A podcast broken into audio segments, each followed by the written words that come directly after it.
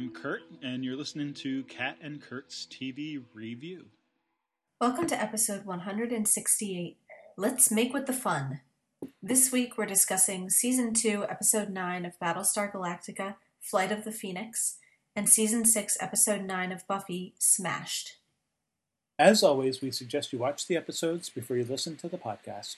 Also, if you haven't done so already, you may want to listen to our first podcast to get an idea of our methodology. All right. So, uh, BSG, Flight of the Phoenix. Mhm. Uh, yeah. Uh, so, and actually, I didn't. We didn't even really talk about whether or not to talk about the title. Oh, Um, yeah. but like, you know, the the. I don't know if you have anything to say up front, but I I was sort of thinking thematically, like there's some Mm. stuff we might want to say about it, um, especially given like the the new ship that Tyrol builds and kind of the maybe more metaphorical stuff that happens in the episode. But Sure. any Um, any thoughts? well, I mean, kind of wondering if we should, if we can remember, come back around to it at the end, because I feel like talking about the title is to talk about, like, it is very, like, thematically woven with the story, and you have kind of all these suggestions of, you know, hope and rebirth and, you know, things rising from their own ashes and that sort of thing. Sure. Um, not to mention the fact that there's a, a you know, not a phoenix, but the blackbird and everything. So there's a sort of right, right. bird connection there. Um, in in the dead of night. Um, Yeah. yeah. So like I I added a bullet at the end of our notes to say episode title. I think, Okay. At the end there. So um, now the question is, will we remember? well, we to look, at the notes. Doesn't the always happen.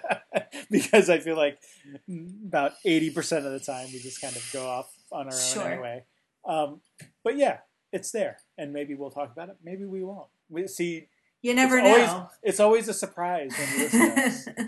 Um, okay, so yeah, let's talk about uh, what happens in the episode because um, I wanted to start not so much, you know, with the plot stuff, although I I think we'll, you know, sort of generally work our way through the plot um, as we talk about this stuff. But like, I more wanted to talk about the mood Hmm. and um, especially you know kind of at the beginning and and sort of talk about the different things that are happening um, so you have like uh, well and here i'm going off script already you have like dee getting knocked over hmm um, you know, by some like power surge or whatever. And that of course like upsets a lot of people and like Tigh gets upset and like you know, yells at Gaeta to like look through every line of code. Like this this is like the the stereotypical manager who knows nothing about computer Yeah. programming. You're Yeah. gonna look at every line of code and Gaeta's like that that makes no sense. Like you don't you don't do that. That's not how you Yeah. I mean, yes, okay, sometimes you have to look at like lines of code, but you don't like code isn't like a book, you know, like you don't Right. read it from top Right. to bottom kind of thing.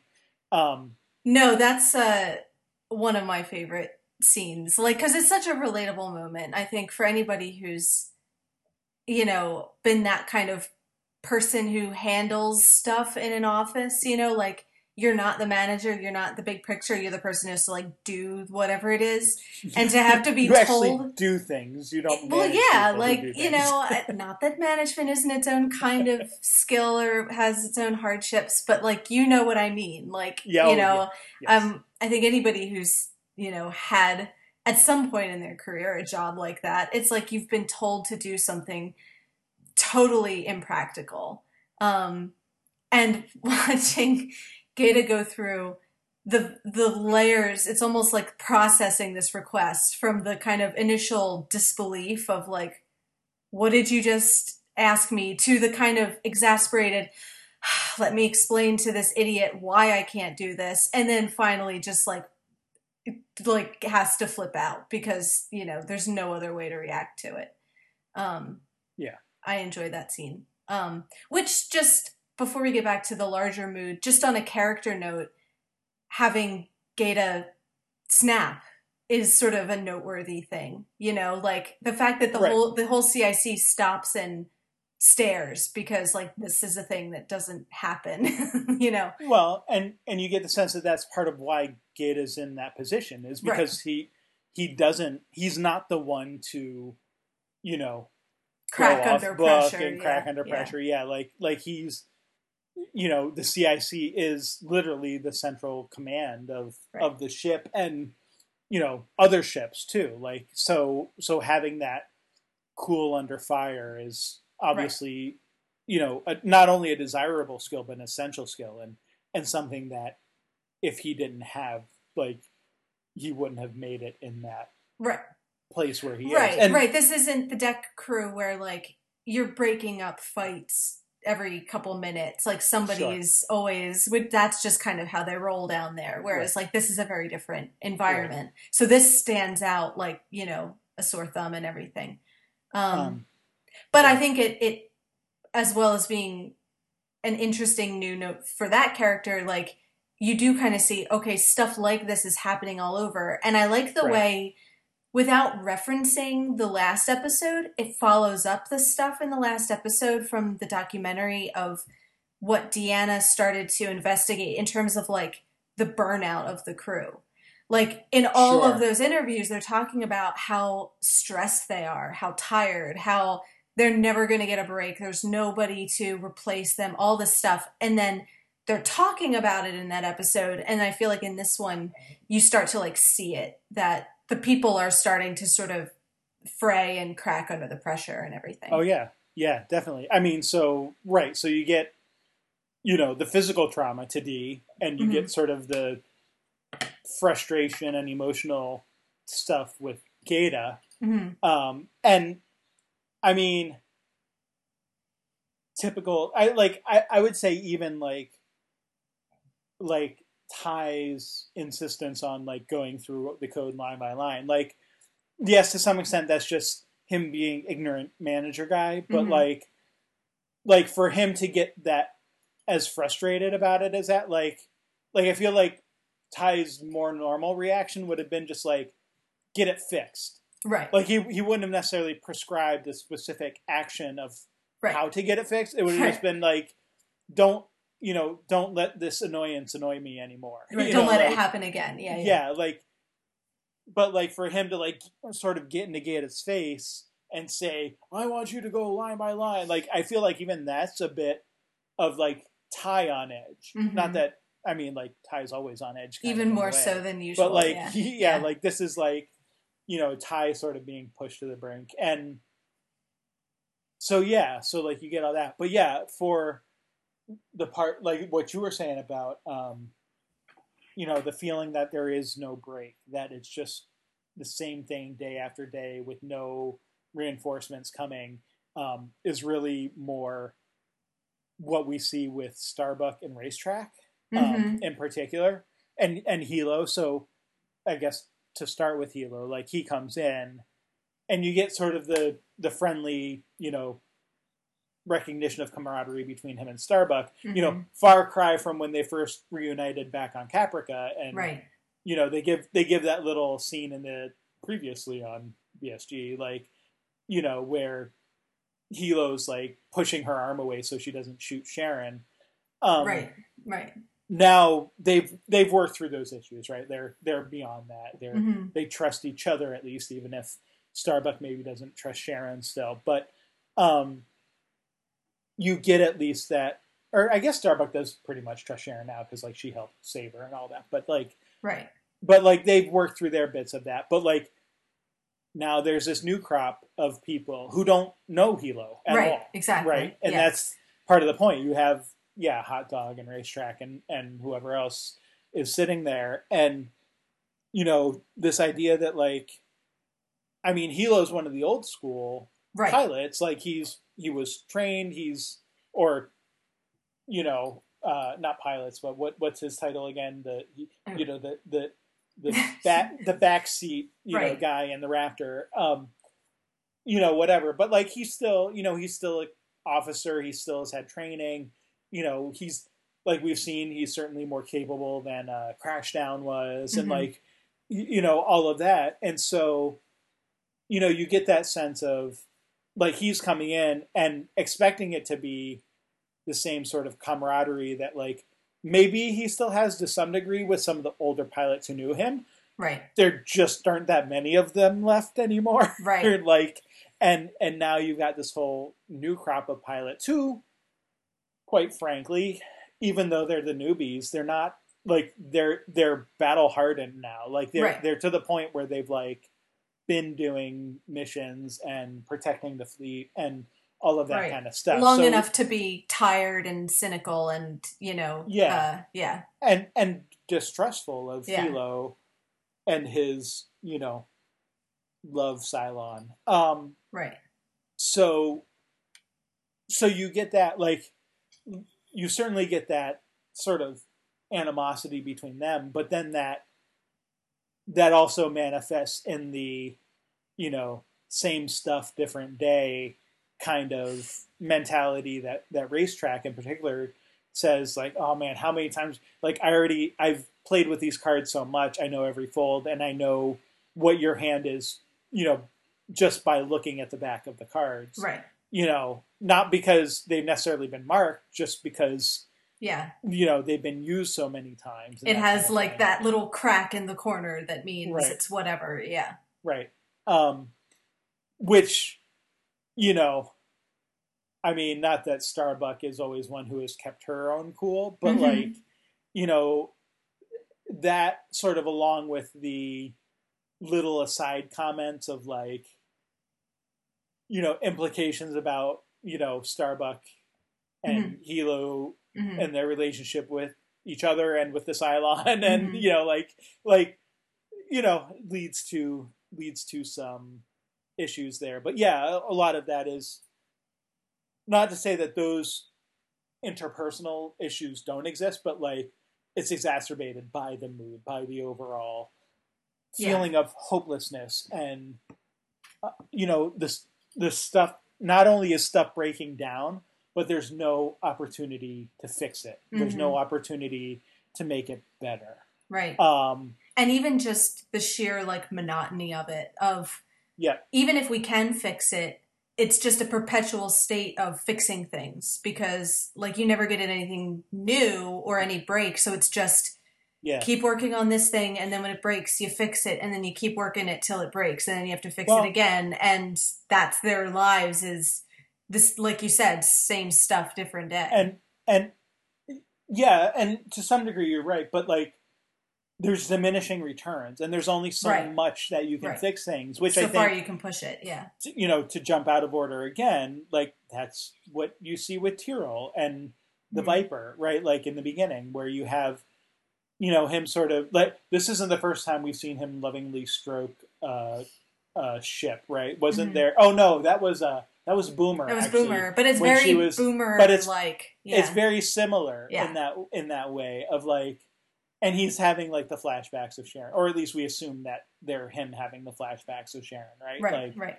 while he's like touching the the metal skin right of the his viper. his beloved machines Right. And so you have you know, you have Tyrol looking at this, but then ultimately deciding it's unfixable. You can't fix it. it it'll be scrapped. Parts of it might go to fix other machines, but this this one's done. You Mhm. can't, you know, do anything more with it. Um and that you know that sort of thing. So that's just general breakdown, like of of the Galactica. But on top of that, you have the Cylon logic bomb stuff doing. So you have like the getting knocked out again, and, and sort of the shorts there in the you know in the CIC. Um, you have uh, Lee and Starbuck and Hot Dog at the shooting range, and you know for some reason the computer decides there's too much oxygen, so it pumps Right. all the oxygen out, leaves the nitrate. Like that is kind of a funny scene where you have like Yeah. Starbuck just laughing at everything, and you real and you realize, oh, like it's made, making like nitrous oxide, you know, laughing gas, and and Right. that's right what's going on here, and and so Yeah, it's a um, well done mixture of laughter and it's funny up until it's not. You right, know, right um, until you sort of realize what's what's happening, and so like okay, they make it out, they shoot out the window. But one of the things I was thinking about, just sort of in, in line with these, the idea here of like fixing things to the point where they just can't be fixed any longer, kind of similar to the Viper, is like, okay, they shot out the window of of this door that goes to the shooting range, but like they don't, as far as I know, they don't have like a glass factory Right. you know on galactica like they don't they don't have a place where they can like stamp out sheet you know glass sheeting and let alone like like specialized i'm sure like reinforced glass sheeting that's going to like hold under pressure and all of that kind of Mhm. stuff. Like i mean maybe in the you know uh, we were kind of talking a bit beforehand about like we don't know the full makeup of the fleet. Like we know that there's like a tylium refinery. So maybe somewhere in the fleet there's a ship that can make glass as well like but like we just don't know that. And so like like does this now become like does does this one window like Yeah. you know uh, uh, uh, breach some of the integrity of the ship as a whole because now that's like one section that you can't like cut off where clearly it was designed to be able to be Right. you know cut off and Right. have its own Sealed sort of off, pressure and and that kind of thing like for for whatever i don't i don't know what reason that is but like it was clearly made to do that and now it can't so like are they able to fix that are they not able to fix that like like there's there's only so many times you know where you can fix something to the point where you know at some point like you can't take your car in for more maintenance it just makes more sense to just get a new car right. that works if you can get a new car it doesn't work if you can't get a new galactica like yeah. like Yeah. you know or you can't get a new viper Right. um, so yeah, like there's all these there's all these sort of like realities of of the breakdowns in the Galactica itself, and um, they coincide with mood, and I and I like how it sort of plays out because I feel like the whole Cylon logic bomb thing Mm. works as a kind of metaphor for the mood Mm. of the Galactica, and and they happen kind of in tandem, but like, but like there is this, you know, you have these physical breakdowns of the Galactica and the Vipers, and you know all of that, but then you also have all of the emotional and interpersonal breakdowns of relationships, you know, like Starbuck and Racetrack, like Gaeta and Tigh. All right, their relationship was never great to begin with, Sure. but at least, but It at was least it was tolerated. professional. Yeah, right. yeah. It was professional before. Right, Now it's right. very not professional, right. um, at least momentarily. And um, you know, Helo and Tyrol, obviously, some bad blood there, kind of with everything that's been going on. But like, okay, granted, more on Tyrol's side than Helo. Helo Mhm. tries to be a bit of a peacemaker, maybe knowing or not knowing. I wouldn't say. I don't. I don't know that Helo necessarily thinks he did anything wrong Mm. but understanding like Helo's certainly the more empathetic one of Yeah. the two, I think, in this situation. Yeah. You know, at least until Tyrol says, you know, I don't sort of understands, like, I don't even know why I'm mad at you. like Right. like my Sharon's dead. You know, you didn't really do anything wrong, even Right. though it feels like you did something wrong, maybe. Right. But like Right. you know that that frustration you know for for Tyrol has you know come to a boiling point as well just like it is with everyone else on the ship and you know part of that part of that might be because he had to slap a sticker on a viper earlier that day and and it got him thinking along the lines of machines he loved and lost you know like right. like you know like it, it it's not an isolated incident but Right.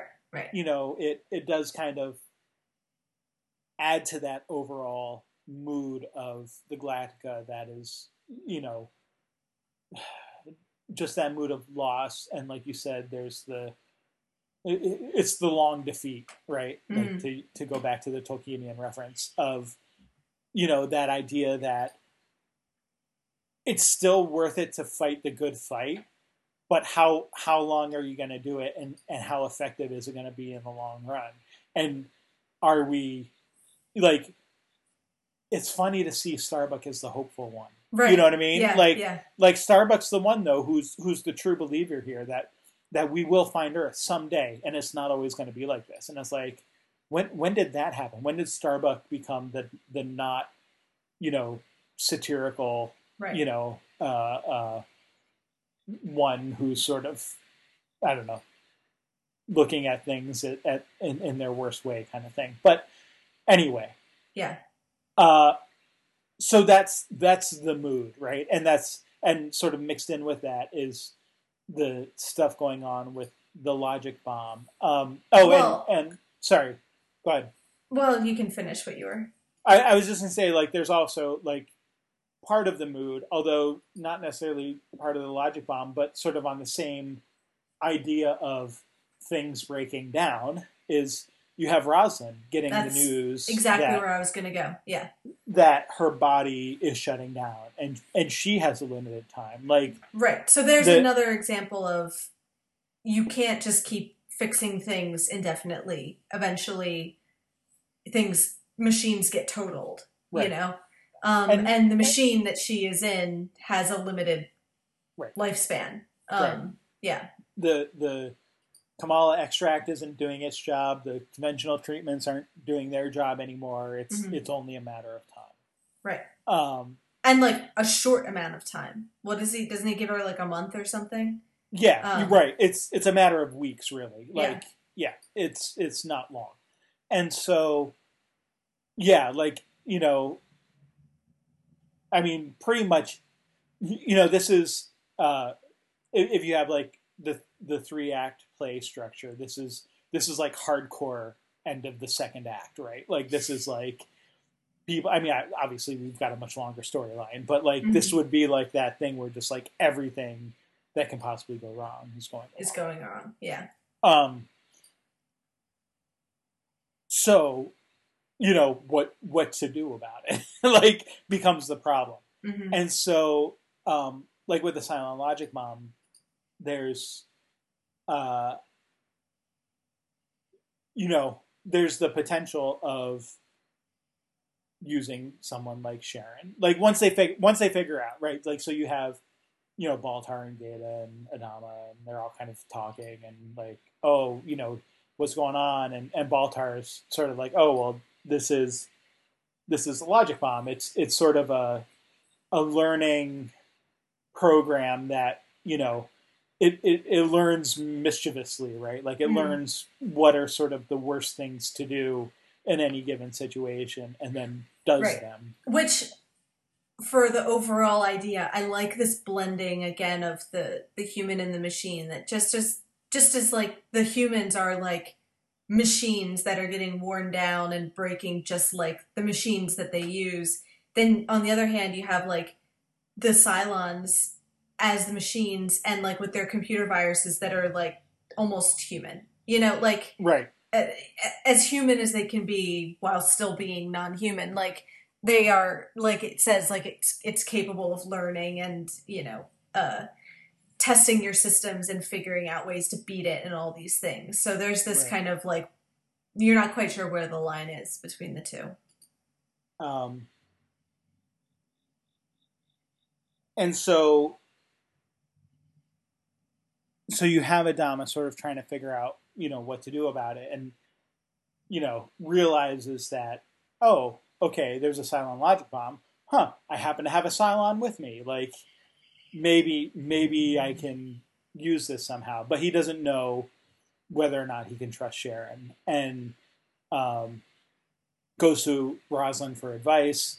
She she says you know go ahead like Mhm. trust her and and you know what else do you sort of have to do like yeah like what else can you really do um, at this point and so uh, Well, and it's kind of she gives the same advice of what she did with Sharon, which is that idea of like find common ground, find something. Okay, you don't believe in or agree with the same things, and you might be enemies, but try to find that thing that you know, like. And Roslin used that to exploit her, like you know, said like found the things she cared about and kind of got it to motivate her to do what she wanted. Whereas, but it's the same basic idea of like try to imagine again a very like empathetic thing try to imagine what the other person wants and meet them there um, Yeah. rather than forcing them to do what you want think about what they might want. Yeah. Um, Well, and you know, he he cuts right to the chase with that too, right? Mhm. Like, I mean, it's either you help us or you die, sure, and and which But- is interesting, but not just because we'll kill you, but because the Cylons might kill you as well. Like sure, you know, I mean that idea of we both wanted to live. You know, I think there there's a it's But referencing the fact that Sharon's being threatened by the Cylons as well. Just uh, you know, just But like the humans are. Sure. What's interesting about that to me, though, is that like ultimately that's a human thing, or at least a Mhm. life affirming thing, which is something that they don't they don't n- they never really want to admit with the Cylons, right? Is that they are alive, that they're human, or at least human esque. And so the, that that very idea of like the Cylon wants to live Mhm. is a tacit, you know, sort of acknowledgement of the fact that Cylons are alive. So Mhm. like, you know, even even by recognizing that and you know, sort of playing off of that, like he's he's kind of acknowledging Right, that there's life there. right. Um, All the while he's saying, "Take this thing back to its cell." right, right, exactly. But so, yeah, implicitly it's there. Um, um, so yeah, well, so there's and again, I like. There's a lot of things I like in this episode. I like also when she's in the CIC and, um, you know, those little flashes of humanity. Like again, without referencing the last episode, she asks Dee for her dad's pocket knife. Which, if we watch the last episode, we know Dee had a strained and you know tumultuous relationship with her father, and yet she has her dad's po- pocket knife in her right, in her right, pocket. Like, so, you know, kind of, and Dee's look at Adama, like, what did she ask? Like, you're confronted with this, who probably they've all thought of her as uh, this machine, this, you know, thing that betrayed them. And yet here it is, it's like Boomer asking you, can I borrow your pocket knife? Um, and like that kind of like cognitive dissonance there of like not knowing how to react at first.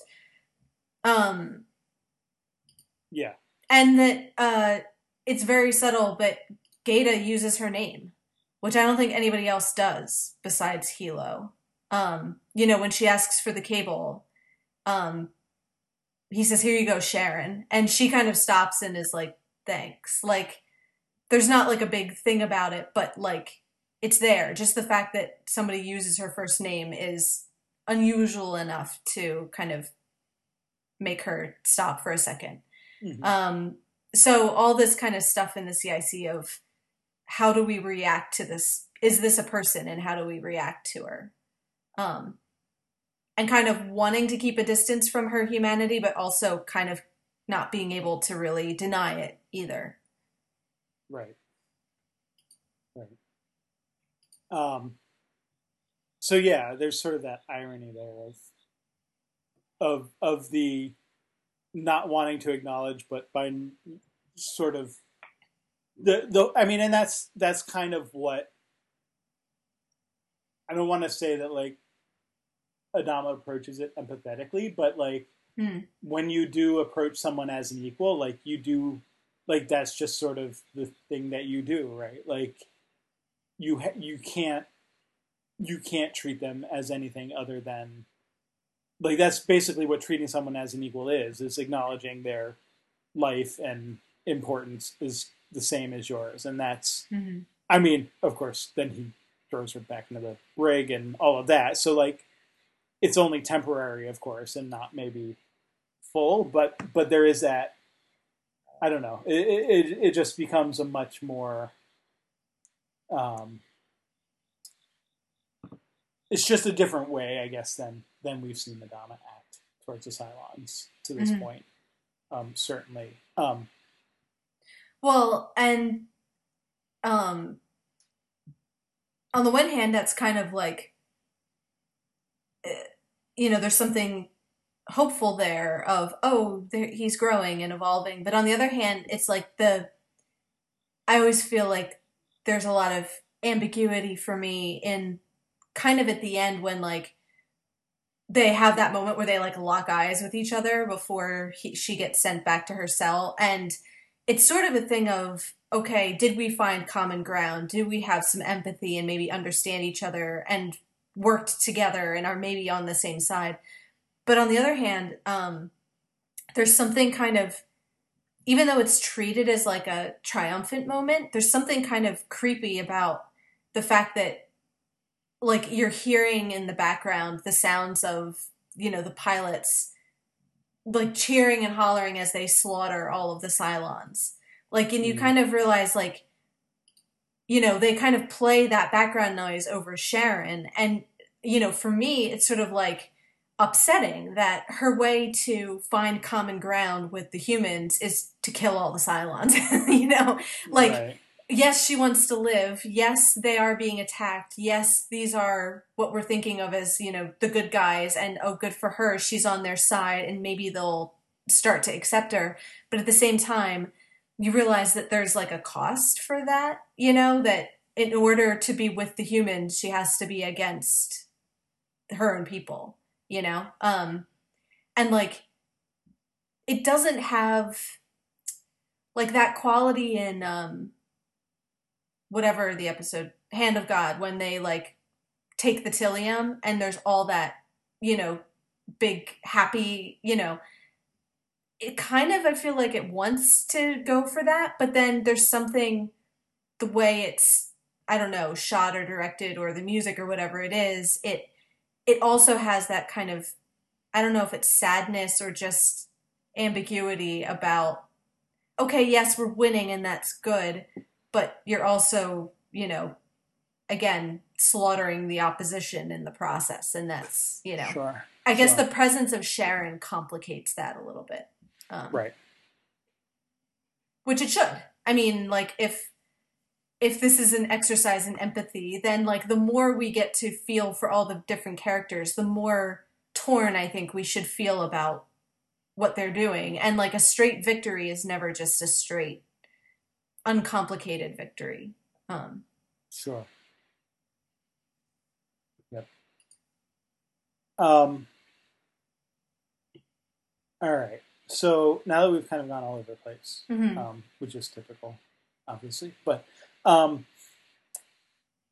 so we talked a little bit about Tyrol, and I feel like so you've got you've got Adama and his sort of working things out with Sharon, and that's healing to a degree. Sure. Um, I mean, in in a We're way, starting to move in that direction. yeah, like it's it's a first step anyway, right? Yeah. And and I mean, Sharon helps out, and she, you know, sends a virus back to the Cylons, and you know, uh, they they they sort of go limp, and um, I didn't really think about this before, but that's like the fact that like then the Viper pilots can just go and sort of have a good romp Mhm. with the with the inert Cylons, like you know, it's like you know, like a kid going to Chuck E. Cheese or something, and like you know, jumping in the ball pit, right? Like this is Right. like like their chance to just kind of like go all out and like there's like zero risk, Mhm. and they can rack up the kills and like just have a day where you know they come back completely victorious don't lose any lives and are Mhm. like you know at a high and and will Right. remember like that for like i didn't even really think about that as like a part of the shift in the mood of the Mhm. galactica but i i Yeah. think that's there yeah. um, but I think the bigger focus is, of course, sort of Tyrol's realization. Um, it's during his conversation with Lee, I think, right, where Lee says something like, you know, just do your best. Nobody's expecting a miracle. Mhm. And Tyrol, the the realization is like, well, maybe that's the problem. Maybe we should be expecting a miracle. You know, we, this is we're we're in a funk Yeah. let's you know we need something to really shake us up and like get us out of that and you know what's interesting about that is not that like like there's a lot of people who say like oh well you know someone ought to do X, Y, or Z, and Mhm. that'll you know do the move. Well, you know, Tyrol, Tyrol's the the guy who says, "No, I'm just going to start working on this, and if people want to help me, that's great, but that's not like I have a vision, I have a project, I'm going to start doing it." And like he gets a lot done on his own. Mhm. Like he builds the whole like Like skeleton frame, yeah, and like yeah. the frame and like you know i mean and apparently before that. I mean all right so he he already knows like the vipers inside and out right? So like i mean he probably already has a good idea of what a viper looks like you know front to back you know fore to aft. And and uh you know but he still has to have some kind of like engineering and plans and stuff like to be working from. So like Yeah. You know he he's done all this and and created it. And not only like did that but but like changed the design. Like he didn't he's not just copying. Like he he modifies the design right, Right. like they talk about how like the cockpit the cockpit is back a little bit you know further and you know whatever. And so um yeah like he gets a lot done but he gets to a point where he can't do a part by himself. And Mhm. And just like seeing how much he's worked on this and sort of the passion he's had. And and like I don't know if we get like a number of days that he's worked on it. Like like there's a sense of some time passing. Right, right, Right, Yeah, but, I guess like, so. we don't really know how long he he works on it or whatever. Um but you get the sense that yeah there's been like at least several shifts right of Mhm. people um, have seen him do this. And so we get some people comes over and helps him you know the a few things into place and then you get like you know dee comes down and like does the communication stuff. Right, like people from different is, and- departments start showing up. Like not Yeah. just not just his crew, but right the the wider culture of the whole ship sort of you know starbuck and pilots are chipping in people from cic are wandering down you know yeah and and you even get like Tigh comes in and right. Of course he sort of criticizes it and calls it you know whatever but like right. then he follows you know Tyrol into where the still is. I know a And- still when i smell it. I was like of course and- you do. Right right exactly. And and you realize and that's when you get the the you know Tyrol's you know making alcohol to trade for parts like Mhm. you know with various people you know because that's like like they're beyond the point where they can sort of like they've already stripped away all the easy stuff to fix the vipers right? Like this is you know they talk about like isn't there some like flooring or you know whatever and it's like nope most of that's already gone to repair the vipers. Mhm. and so you know you don't have that kind of stuff but um you know you, you get uh you know you get helo with the idea to use carbon composite. I, where they happen to have like this extra carbon composite lying around who knows? But like apparently they do.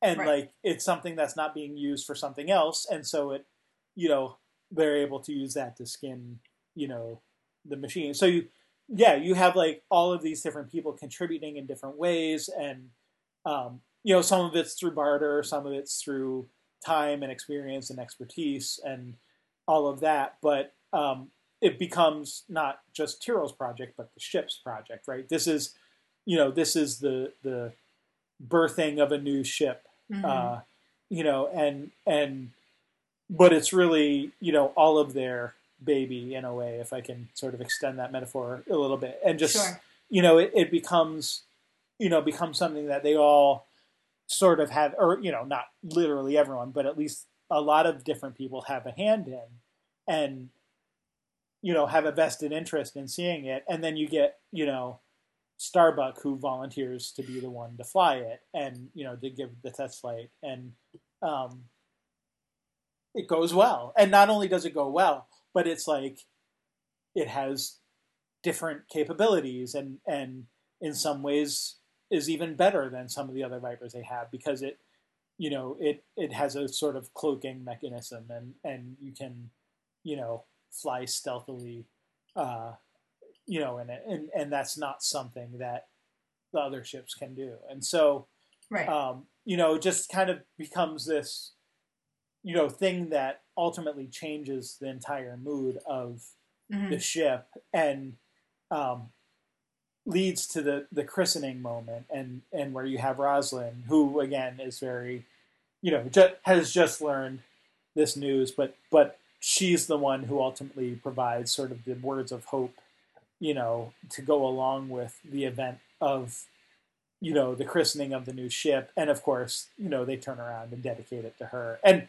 or had already dedicated to her which is even more Right. touching in a way Right. right like that like it wasn't like oh because you said these nice things we're going to name it after you it's like you said these nice things oh and by the way we already decided that this Yeah. was going to be named after you so you know anyway they like just it you know it, where the first part of the episode is everything falling apart everything you know being problematic both emotionally and physically and you know technologically within the ship and all of that.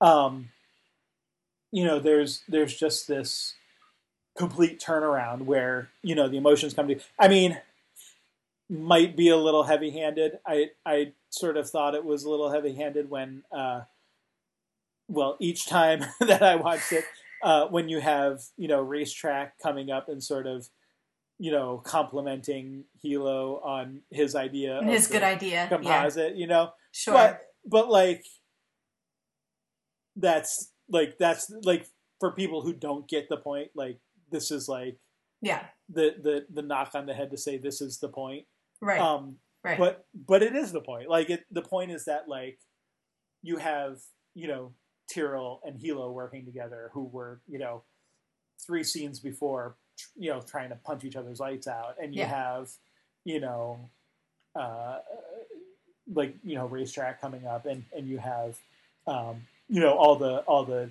knuckle draggers who kind of scoffed early on you know coming back and, and helping out. Um and even like you know Tyrol's relationship with Callie right. is kind of cold you know to begin with Right. but right. then you know Callie comes and helps and there's there's you know sort of a mending there as well and Yeah. um And I feel like the moment with racetrack works for me because it's it is about mood. Like I think what would feel more heavy-handed for me if it was somebody who um I don't know.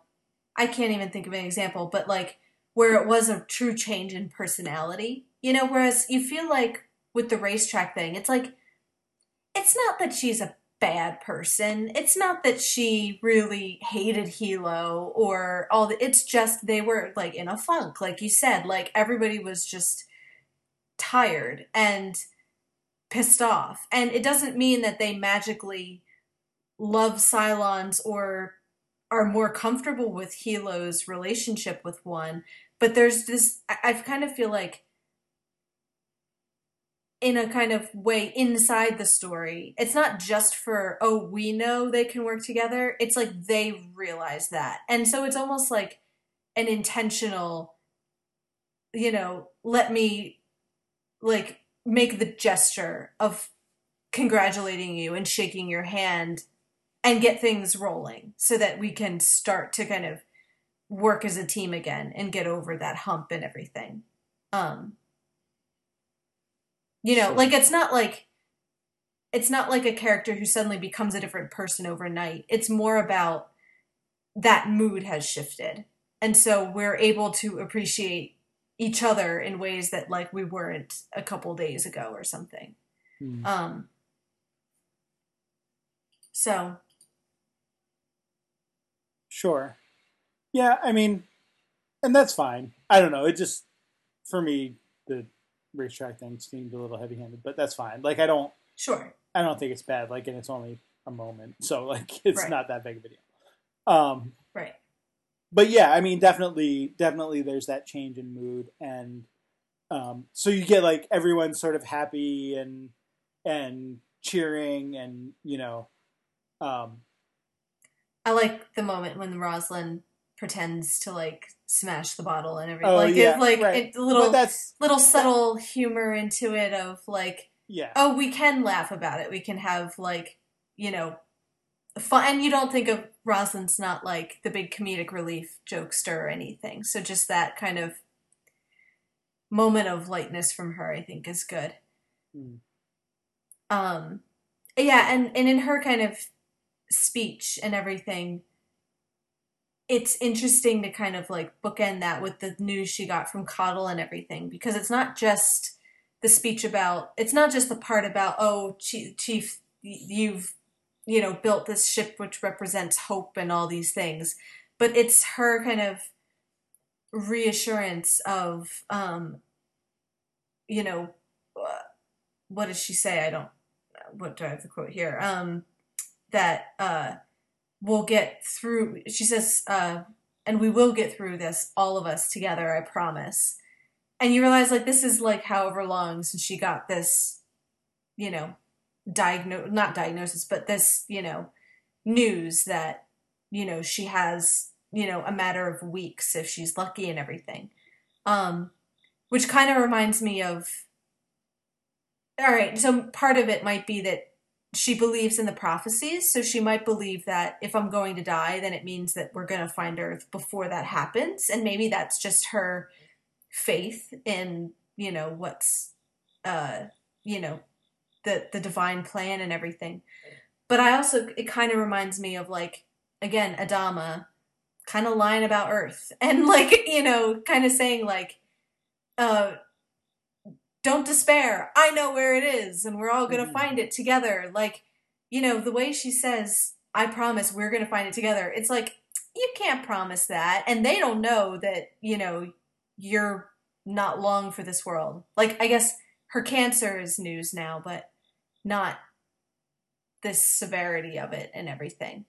Um so it's like it is hopeful but still it's like we're not we can never quite go back to how hopeful it was earlier on you know like i know the show starts with like the destruction of the world and everything but there's still that sense of um she's kind of telling them what they need to hear a little bit Mm, um sure. and I think part of her believes it, but part of her is saying what they need to hear, you know, and keeping other information to herself and everything. Mhm. Yeah. Yeah. I mean, So, I mean, it gives it, it changes the mood of everybody and it gives a hopeful, happy ending to the episode, but it doesn't change the fact that equipment is still going to break down. right. You know, resources No. are still going to run out. Things are still deteriorating.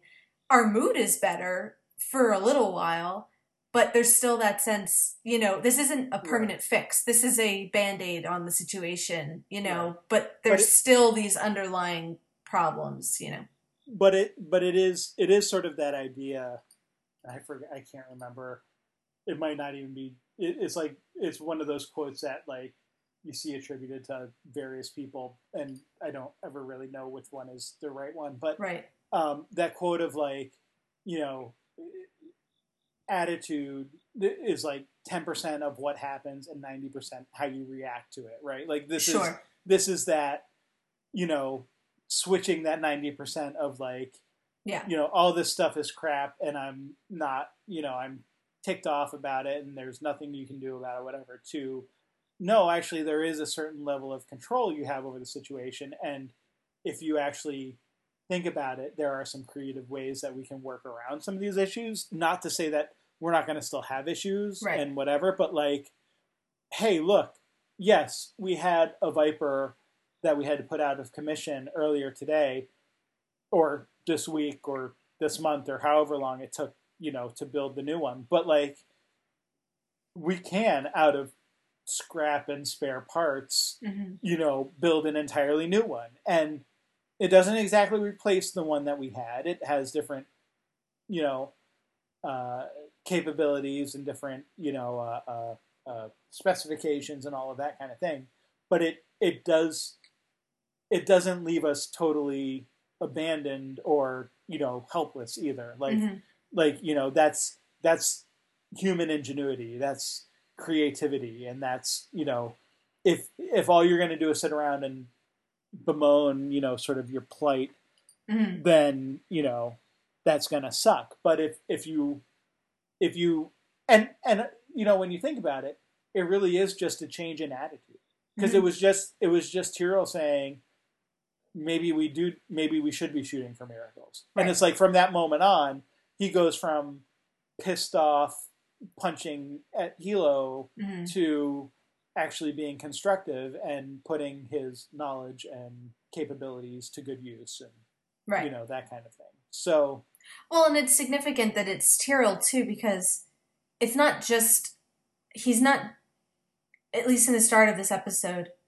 like he has had one of the hardest times. They've all had a hard time, but he's had one of the hardest times of anybody, you know. And certainly, like the Cylon betrayal has affected him very personally and everything. oh yeah So he starts out the episode not just depressed like everybody else, but like seriously angry. Like the way in the fight with Helo, it's not just a fight. It's like that the way that Tyrol kind of catches himself, like he could kill him. Like, you know, he has to stop himself from like, you know, you kind of realize like Helo thought this was a normal brawl, and then suddenly Tyrol is over him with like a wrench held at at his head. Like, yeah you know, this he's taking this very seriously and could go to very dark places if he doesn't. So it's like you need someone who's that close to the brink to kind of get the wake up call and say something needs to change. Um, you know, and then goes, you know, that far in the opposite direction to kind of be clear minded enough to give that motivation to everybody else. Um,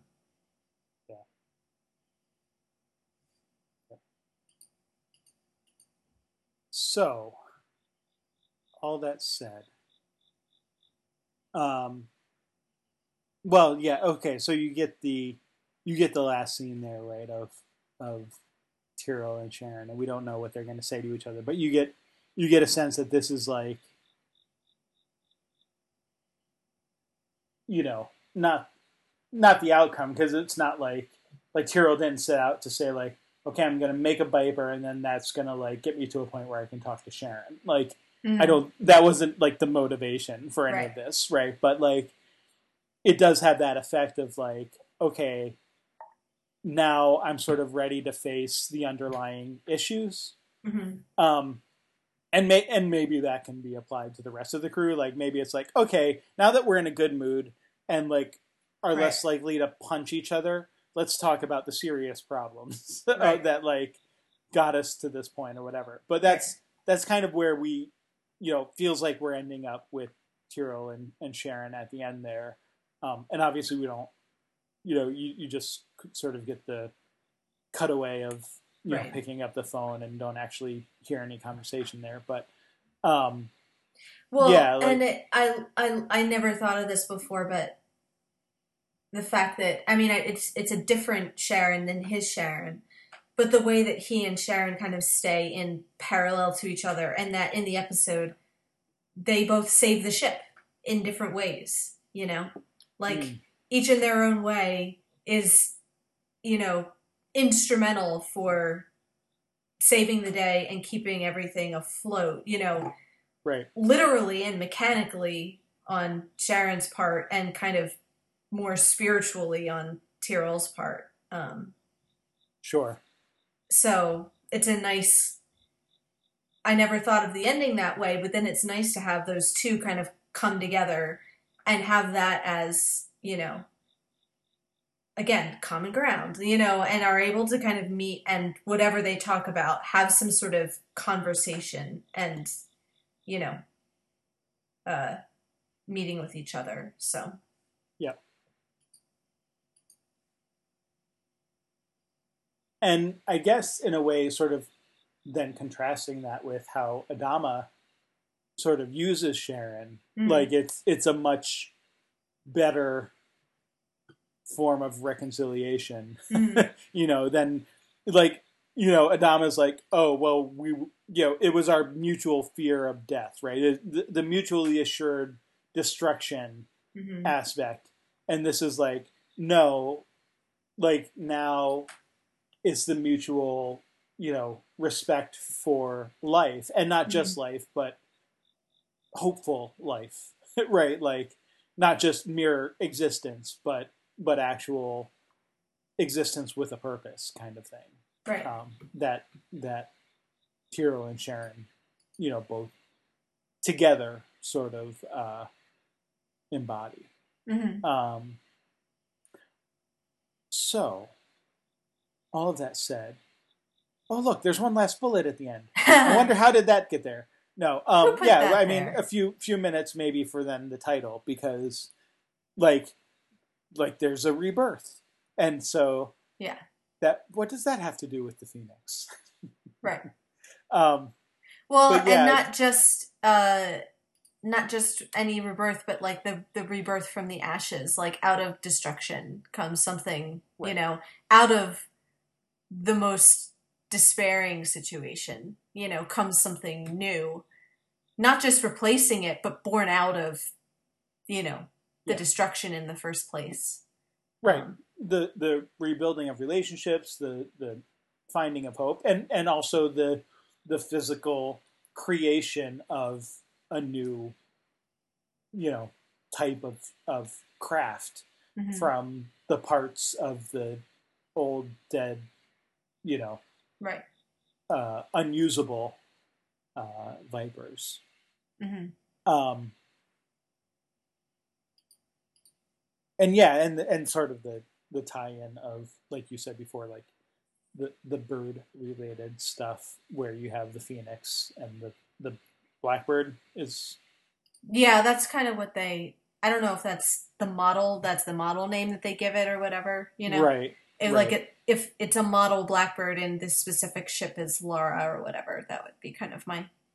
So they never actually like call it a phoenix, but yeah, there's a kind of bird, you know, Mhm. symmetry there. so yeah yeah um i don't know that we need to belabor any of the title stuff but definitely definitely fits in there um and and the fact that it does fly like Yeah, it's not just the the episode isn't just the phoenix but it's the flight of the phoenix and it's Right. You know it it it rises and it flies and and now again now there's this new tool of you know new stealthy tool that they Mm. have you know something the cylons apparently don't have like you know they always see when the cylons arrive but maybe they're not always able to do anything about it Mhm. you know or or they sort of do you know escape but it's by the skin of their teeth and not always without loss you know so um but this is something the Cylons don't have so now you know that in and of itself provides a level of hope as well right. you know uh, having a new tool in in the fight against the Cylons Right. It's not just pure survival, but it's like growth and evolution and, you know, the improving of not just fixing broken methods, but creating new, improved ones. mm-hmm.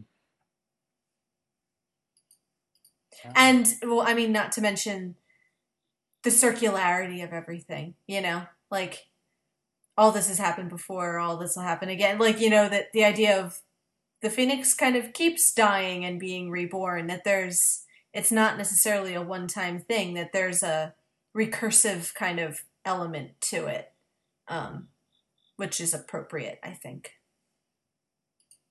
Yeah. All right.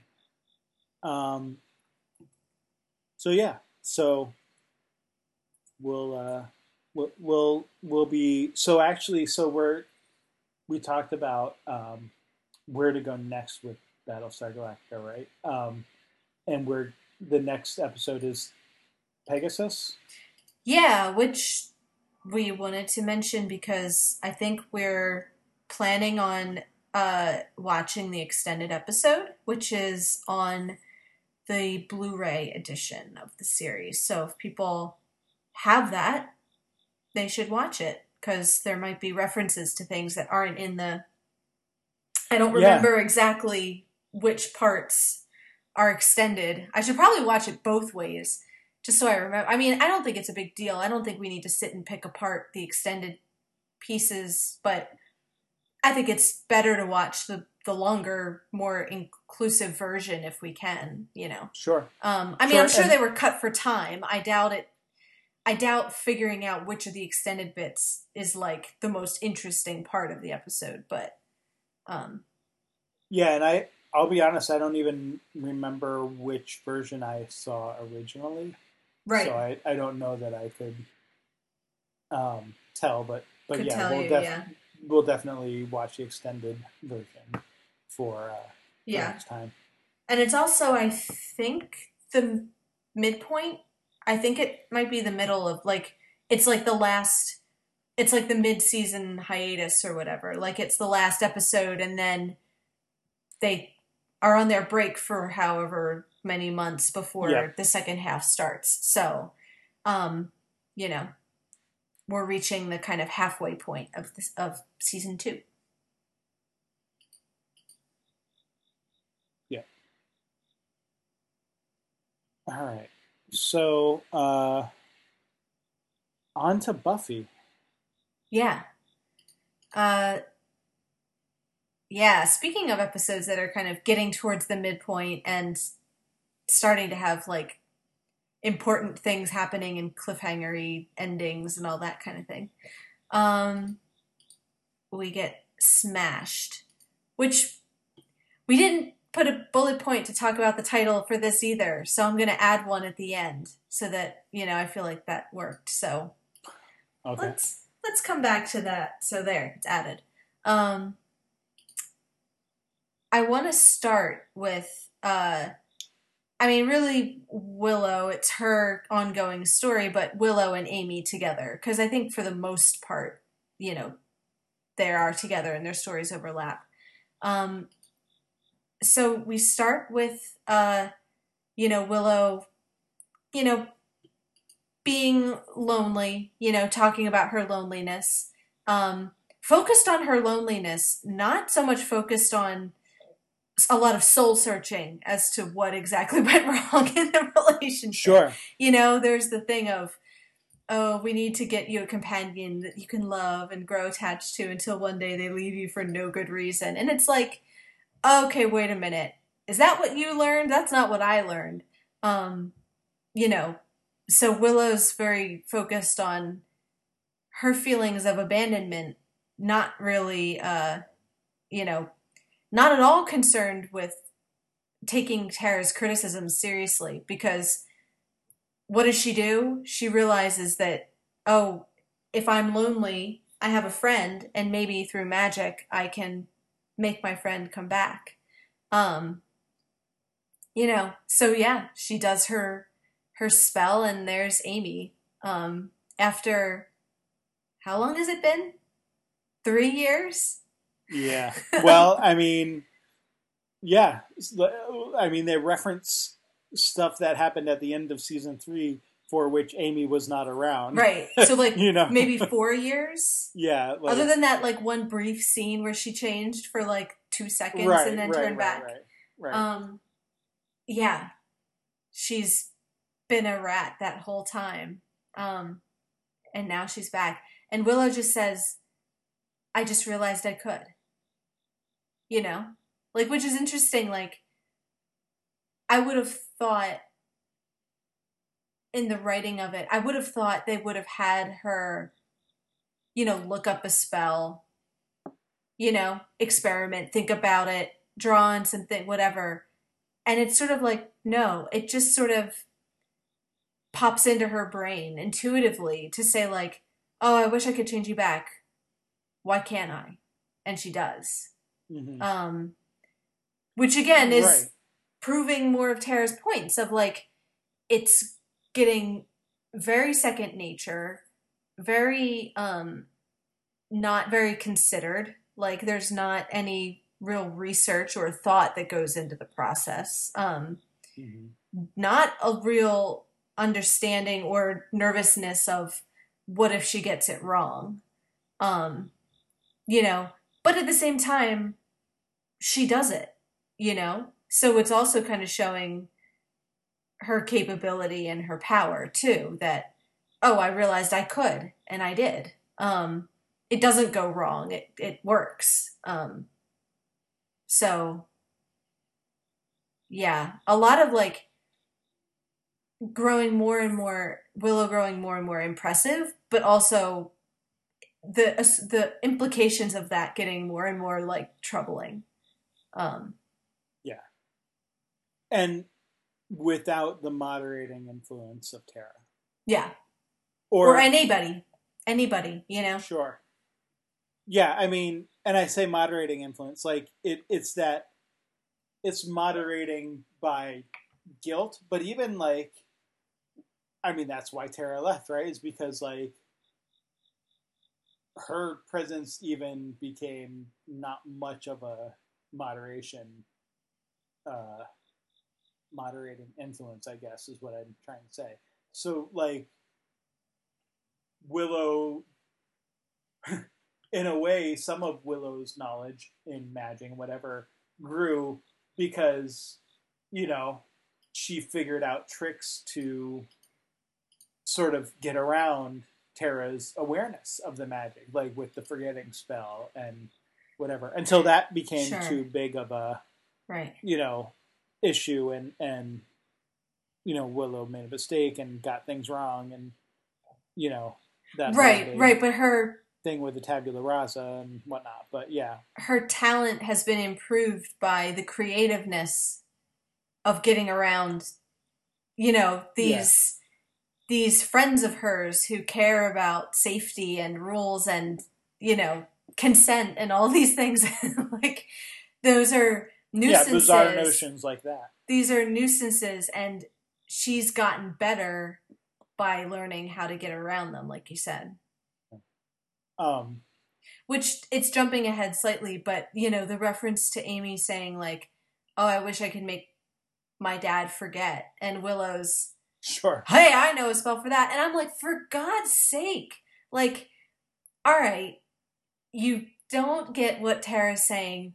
The thing you I cannot understand, I can like you can't really uh understand or like forgive is did you at least learn not to use that spell because it backfired both times you did it you know you know the first time you just got caught and the second time you all like lost your memories and could have like gotten each other killed and everything. Um but n- even that even that simplest of cautions is like not on her mind at all you know? Yeah. oh i have a spell for that. Works like a charm. No problem you know?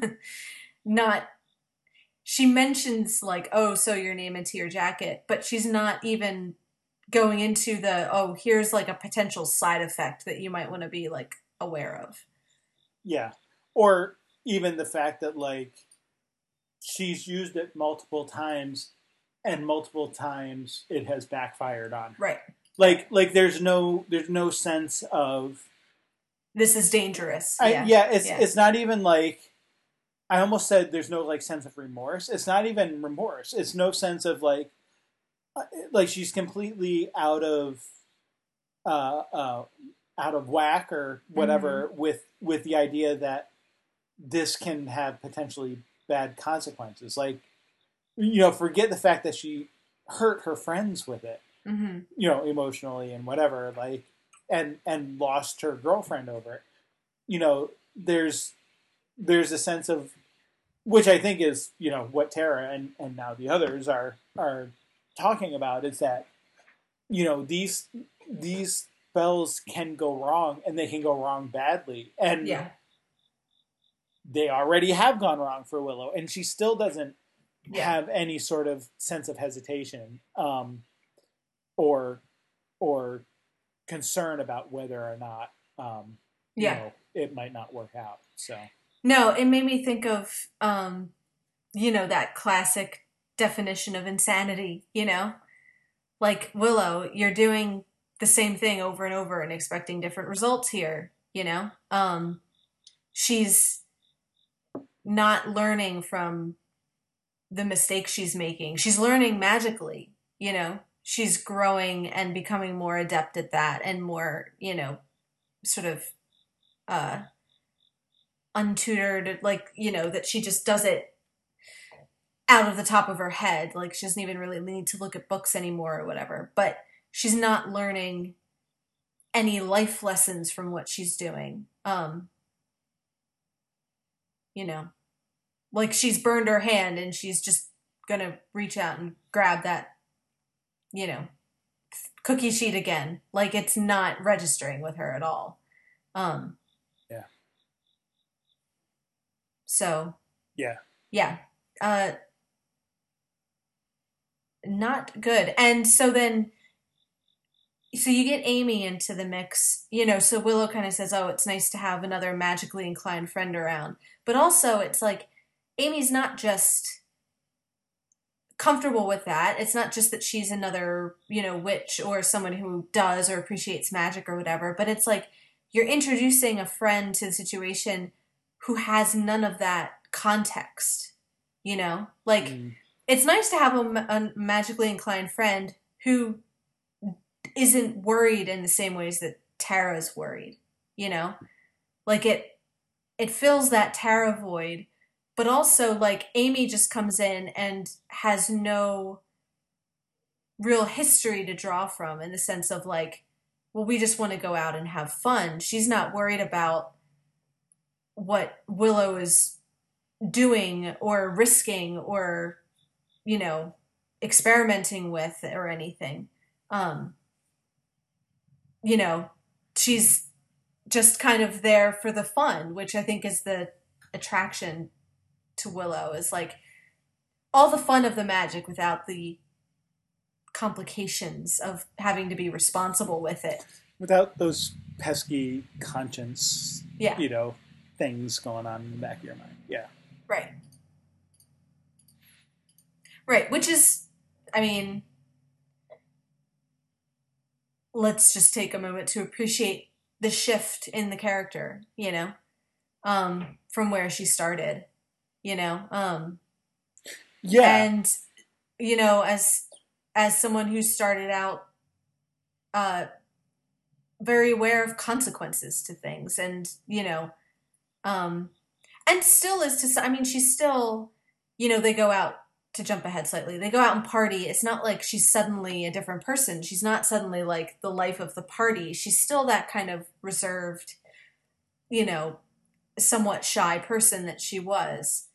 But there's a, you know, there's a piece of her that's been kind of unleashed here and like Anya says is enjoying the chance to not think about consequences like at all. Hmm. Yeah. Well, and I think that's a lot for, for for Willow anyway. I think that's a lot of what this episode is intended to do. Um, you know, base, you know, to to contrast. I mean, by bringing Amy back, right? Like immediately, we get all of these references to Larry. Like Amy knew Larry before everyone found out he was gay. Like, Mhm. you know, and that whole thing. Like, and we're like, oh wow, that was so long ago. Like, and you know, this all of the you know school getting blown up and and Snyder getting eaten by the mayor snake and Yeah. you know all of that kind of stuff where it's like oh wow you know and so so i think in many ways we're we're invited to do exactly that sort of contrast um, even willow pulling out her laptop and and you get like xander Yeah. saying oh we're going back to basics here and then she like uses it magically and you're like wait a minute like Yeah. this this is not the same willow and and so right. yeah, I think I think you're right. Like that, like if we're not contrasting that stuff, then I think we kind of miss the point of this episode for Mhm. Willow to see, you know, to see what's going on there. And yeah, like you're right. She's not necessarily the life of the party, and you know, she does kind of just sit at the bar and has her drink and Mhm. whatever but like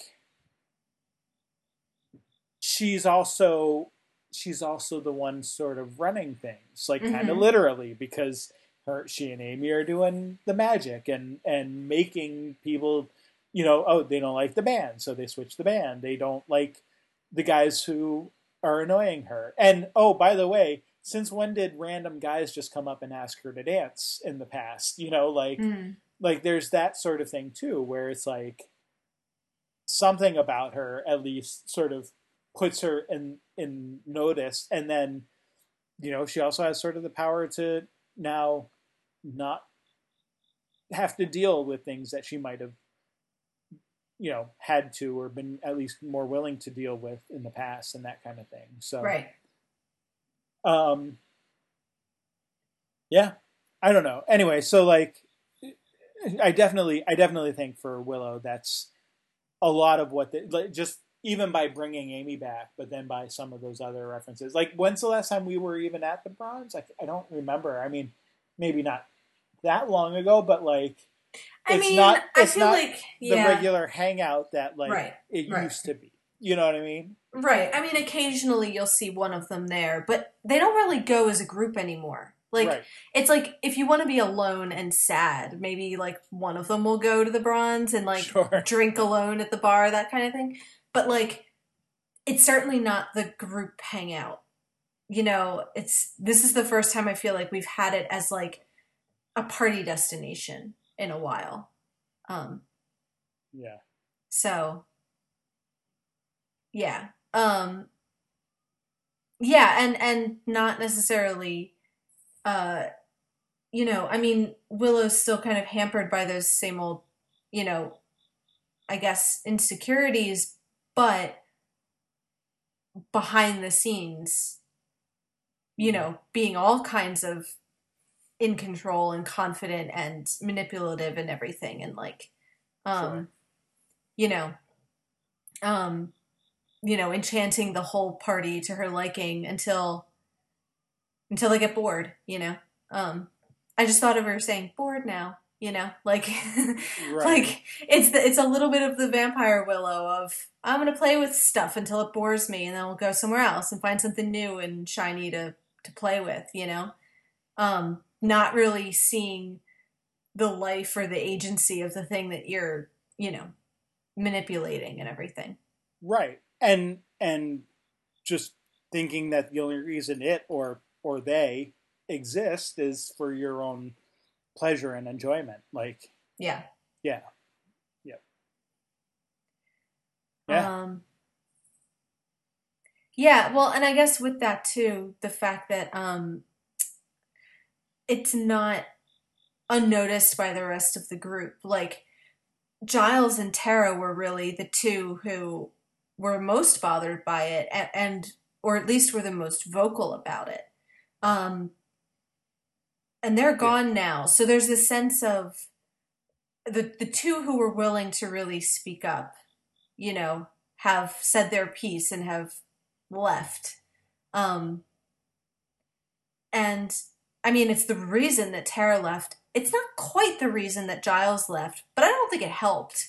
You know, like, Sure. I mean, Giles had other reasons for leaving, but you kind of got the sense of like he was very upset about it, and it could have easily been part of his reasoning of, you know, uh, you know, wanting to sort of be someplace else and everything.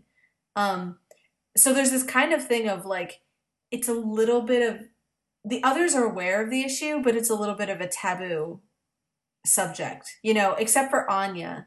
Um, you know, nobody's really willing to confront it. Um, you know, Buffy doesn't really totally see what the problem is. Um, Mhm. Xander sees a problem, but isn't necessarily going to be as assertive about it as, you know, Right. he'll kind of hint and suggest and say, like, oh, it's nice to see the laptop out, like trying to encourage her to get back to being like the, the good old Willow and everything. Um, Sure.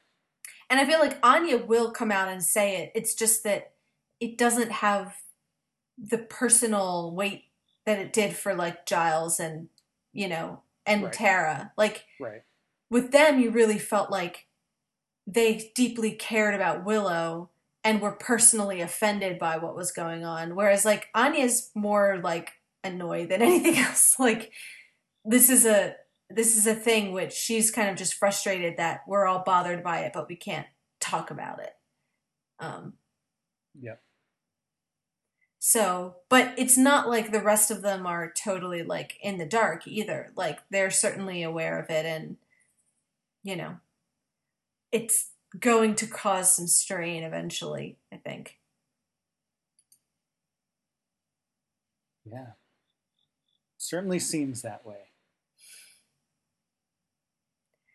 I'll I'll refrain from talking about what will happen, but yeah, no, I think you're right. Like there's definitely I mean, they've all commented on it and even sort of Buffy kind of begrudgingly acknowledges maybe that something might be going on, but hmm seems like le- a, a little less uh, willing to criticize Willow maybe directly, but Right.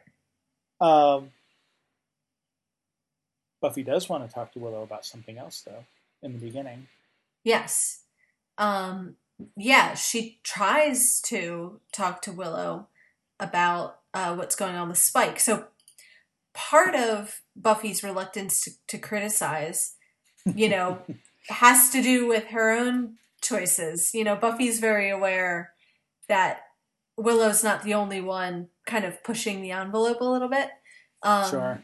So there's this whole kind of sense of Buffy being very careful not to be a hypocrite, you know, in this episode, which kind of suggests that she knows that what Willow's doing is, you know, dangerous, you know, but that it's more her own feelings of guilt or whatever that are really keeping her from being honest about, you know, how serious it is and everything. Um, but she doesn't get to tell her because Amy walks in. So you have it doesn't become like a fight or anything, but you have the sense of like their friendship and their honesty with each other being a bit uh hampered by Amy's presence. Like you know, suddenly there's this new friend, you know, Hmm. who likes magic and likes to party and doesn't give me a hard time. So there's this kind of thing of without coming out and saying it, Willow kind of giving preference to that new friend instead of, you know, her and Buffy really like, you know, giving each other their full attention and everything. Yeah. Um which yeah. again we've seen in the past when they're not unified when they're not together when they're not honest with each other this is when problems start Right. Right. Yeah, no, there's definitely there's definitely a a sense of falling away here. Mhm. And and like not just I mean I would say not even just between Buffy and Willow. And and it's kind of funny cuz like when you now that Giles and Tara have both left and you even have like Dawn who's kind of off with Tara this episode, right? Like Right. so so except for Anya, it's like you have that one scene where you have Buffy and Xander and Willow and Mhm. Anya. You know, and it's like when has it just been sort of the core Hmm. group like Right. In a long time like Yeah. it it yeah just the three plus anya um you know but like like I, I don't necessarily want to make too much of it but like it does throw like when you sort of yeah cut away those others like you do sort of like throw into contrast again that like like there's actually a lot of stuff still here to kind of like they they haven't still fully resolved the oh yeah by the way i was in heaven thing Hmm. um and part of that's because willow's just kind of like ignoring everyone else and doing her own thing Mhm. magically and i mean they spent you know half the last episode not even knowing who each other were Hmm. um, and you have you know now you have you know willow kind of just like ignoring everyone else, like you said, like just kind of going off with her her new old friend, Mhm. you know, um, and and as equals now, because like the other thing is that when Amy was around before, Amy was a better hmm you know witch than Willow was and had a lot more magical knowledge and stuff. And now now Willow has caught up in the intervening years and and they are you know sort of partners in crime so to speak. Right. Um so yeah, there's definitely that that sense of and and like I mean Xander, you know, sort of offers it advice, but what's he doing? He's hanging out at the magic shop with with Anya. Like, I mean, Right. that's that's his thing now. Like, he's not he's not really like you you know what did he have to do before? Well, he would go over to Buffy's or to Willow's house, like you know, and Mhm. they would hang out. Like now he's kind of not around because he's engaged and he's Right. spending time with you know with his fiance and stuff. And so I don't know. It's just that Yeah, I I didn't notice that consciously, but it's interesting because you could kind of see it as or you could do a version of it where it's like the core Scoobies, you know, the the the the trio or the soul triptych or whatever you want to call them, you Mhm. know. Um, you know, our core 3 are back together. You know, but it doesn't feel like a a comforting thing or like a triumphant return in in that way like it feels like it feels like a lessening it feels like mm, you know look how the, the group has grown over the past several seasons you know right. and suddenly it's shrinking again you know and that doesn't feel good and nostalgic it feels like bad feels kind of weird. it feels Like- weird and it feels Yeah. like it's going to be a problem like you feel you know the loss of that moderating influence with tara and the loss of all the wisdom that giles brings that they're just kind of sitting around looking at books like well i don't know. What do you think we should do? Like Yeah. you know like there's a loss of you know direction that giles and focus that like giles would you know bring to the group and everything. Um yeah and it it it doesn't feel like oh cool the the the old scoobies are back together. It feels like wait a minute where is everybody? You know? Mm, um and suddenly the old you know the the group of three plus anya doesn't really feel like enough anymore. Right. you know? Um Right. like if it it feels like there's people missing. So um it has a kind of which i didn't again i didn't really think of that consciously but when you were talking i feel like it definitely sort of registers on a kind of you know subconscious level or something um Yeah.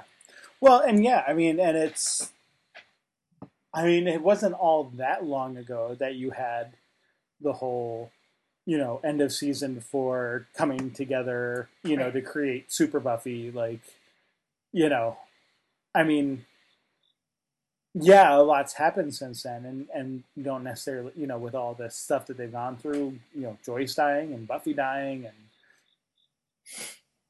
everything else that's happened, you know, even even just the existence of Dawn and dealing with all of that. Like hmm. like there's definitely a lot of stuff, so you don't necessarily expect it to have been stagnant that whole time, but but it's such a a far cry from where they were Hmm. a, a year and a half ago or whatever, you know. Mhm.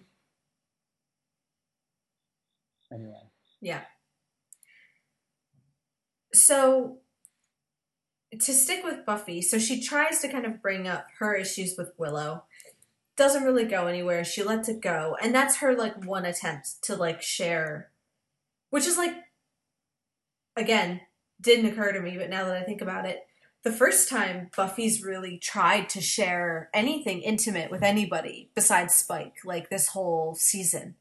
Like since she's come back, um, Mm. it's been episode after episode of that emotional remove of her being kind of feeling emotionally cut off, of being alone with her thoughts, not feeling like she, you know, belongs anywhere or knows what happened to her, all these things. And this is like the one time she kind of said to one of her friends, Can I talk to you about something? And then, Hmm. you know, doesn't follow through with it and everything.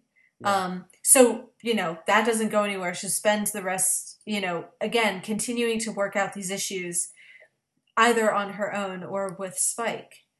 Um, although she'd rather be working them out on her own. Spike is now, you know, there's this escalation over the last several episodes of, you know, like they kind of have an emotional connection early in the season and then, you know, they have their big romantic kiss at the end of Once More with Feeling.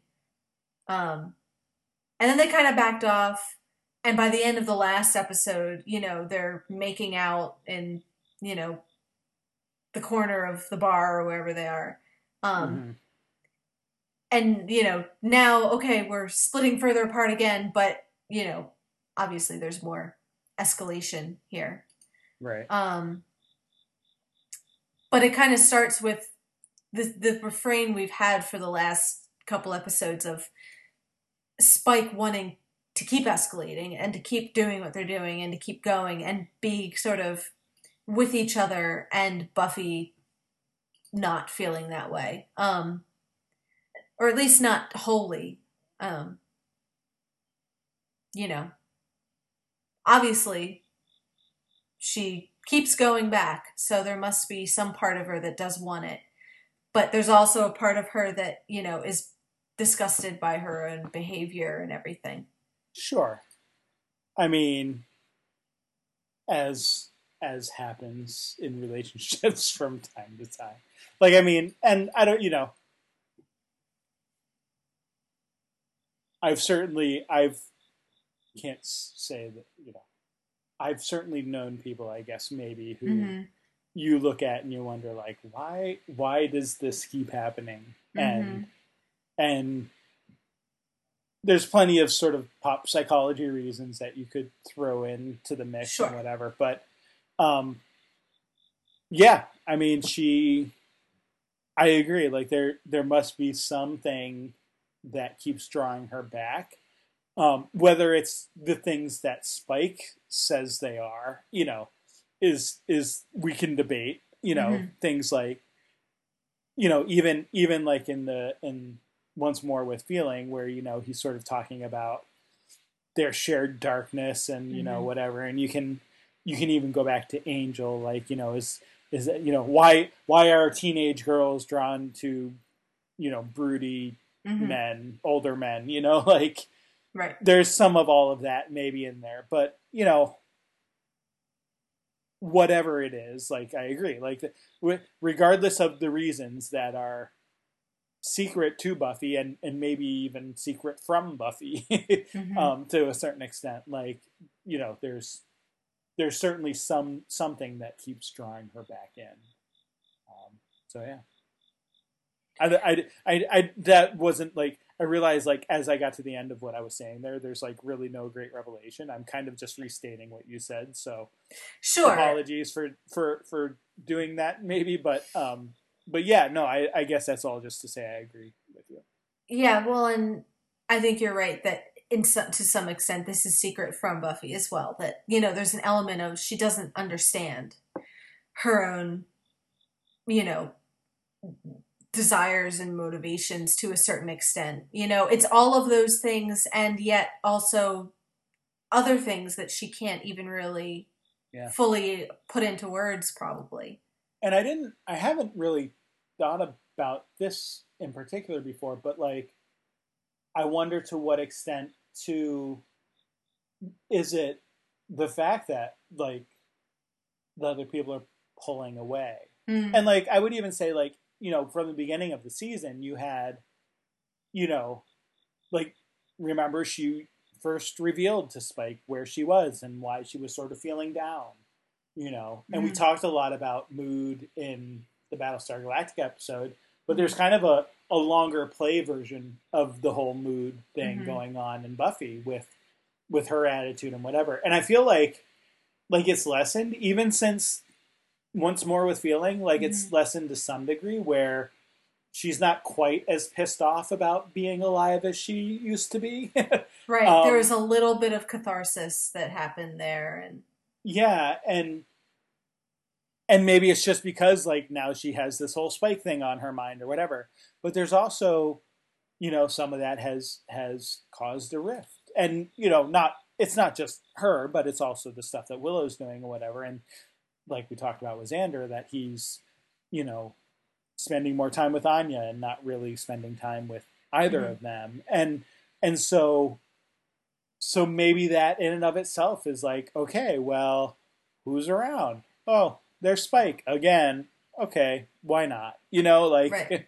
like there's there's no one else around, so Mhm. you know, sure. Um yeah, and and it just becomes a, a maybe a misery loves company thing and, and Mm. also sort of a you know, the more you get used to someone, the more you kind of are you know, don't push them away and just kind of, you know, become accustomed to their being around and that kind of thing. So right. I don't know. There, there's again, like you could probably do lots of little psychological things there, but Mhm. but I do feel like like there is just that, just the fact that like there is that general drifting between them. Giles is gone, Tara's gone. Not that Buffy hung out a ton with Tara anyway, but like there's just there's fewer people around, and the ones that that are are kind of not around. Yeah, you know. So, um, yeah. Yeah.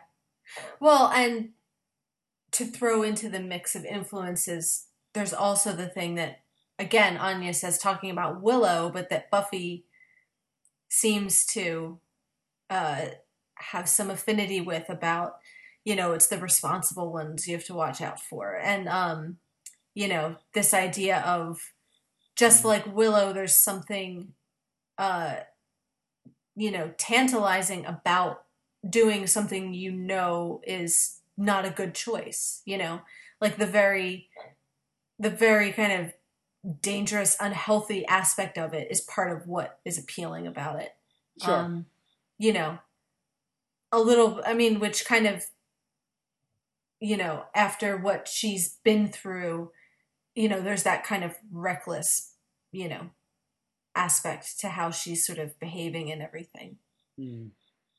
um Yeah. you know which you know and spike will just kind of say it's all of it you know because like he kind of talks about like their uh their shared darkness and and Mhm. that she likes the dangerous types and the bad boys and all that kind of thing but he also like will say the really like mushy stuff of I love you. You know, like so there's a part of him that really at least wants to think of this as something genuine. Like yeah, he'll tell her things like um you know you know, oh you're doing this to be angry or whatever, like to kind of spite her, but there's also a part of him that wants to, you know, explore the idea that they actually have, you know, a real connection as well. Hmm. Um, Yeah. Well, and it's that, you know, thinking even way back to like Drusilla, um, who says, "Oh, oh yes, we can, we can love. We vampires can love if, if not wisely, right? Mhm. Like this is this is Spike's, you know, version of of that maybe. Um, right. he he knows it's not right and i mean he's said that before like i i know it's not you know a smart thing to do but it's it's it's who i am and, and Right. Well, and that's and he's totally fine with that. You know, it's you know, it's Buffy who's saying like, um, you know, what's the exchange about? I'm in love with you. You're in love with pain, and he says, "Hello, vampire. I'm supposed to be on the dark side. What's your excuse?" Like right he's he's fine with that. That's not that's why he doesn't feel any conflict is like just embrace it you know do what you feel and don't you know kind of saying like just like willow's being tempted to just do what feels good and consequences you know who cares about them um you know Yeah. whereas buffy is still clinging to this idea of there's a right thing to be doing and there are you know consequences to these actions and decisions and everything Yeah. um okay but anyway so she's trying to rebuff him he's getting more and more uh frustrated um Mm. by that so uh you know they have this you know argument where they end up you know punching each other a couple times as they do um and he realizes that it doesn't hurt his chip when he punches her um and he kind of fakes like badly fakes the pain just so that she Mm. won't notice and then he kind of gets that hmm, that intrigued little smile um Right. and he so he goes you know tracks down the the trio uh to get his chip scanned and see uh what's going on. Um you know which is like there's some funny stuff in there of them Yeah. kind of you know thinking of it as a you know exchange of you know like an alliance. And it's really not. It's really just them doing what he tells them. And he you know threatens their their Boba Fett doll. And um And we get a good little Doctor Who reference. a great little Doctor Who reference. With the best part is Spike's like look, just his Yeah. totally unamused kind of stare. Um, Right. Which, yeah, um, for obvious reasons, I got, you know, I was amused by that. Um, Um, yeah, eh, right. And come to find out from Warren that uh, who's really intrigued by the whole chip thing. Um, sure. Well, come- he's come- like he's like the tech one, right? Like that makes Right. sense. Like he's Right. the one who's He's the the one who's built the sex building AI and, the- yeah. and all that kind of thing. Yeah. Uh, and so uh, he he finds out that it's working. Whatever it's supposed to be doing, it's doing it, and and you know there's nothing wrong, at least from Spike's end of things, which yeah has some interesting implications then for Buffy, right? Mm. About her return uh, from death, her, her magical return from death. So this is something too that I don't think we ever really discussed much when she came back, but maybe this is a good point to just sort of do a little quick aside. Um, is that her first death, way back at the end of season one, right? Mhm. Um, when Xander revived her, right, with CPR and whatnot. Mhm. Uh, I mean, that was it was a natural death, and it was a natural return to death or return to life. I mean, you know, like it was sort of your standard, you know, CPR, get the heart going again, like Yeah. like much, it, you know, more a mechanical function. Um, in this case, there's, you know, it, it, it's pretty much completely opposite because at the end of last season, you have, you know, Buffy jumping into like a magical portal, and granted, her body falls through and like she dies, but you get the sense that like it's not the fall that kills her, right? Right. It's like the contact with the portal and right. you know all of that and uh, when she comes back of course there's there's a magical element to bringing her back and Mm. you know reanimating her body and all of that Yeah. and so um yeah just like even even that whole aspect of her returning to life is is very different and has that magical aspect and so i mean we don't get any reasoning for you know what Spike says about like her coming back wrong or whatever and, and we don't necessarily know if he's right if Right, you have to take that with a grain of salt. you know, Yeah, or any yeah. of that. But but just you know, did want to at least point out, Yeah. you know, that there that this is it is a different type of death, and it's there's a magical component here Mhm. um, that Right. wasn't the case, you know, first time around.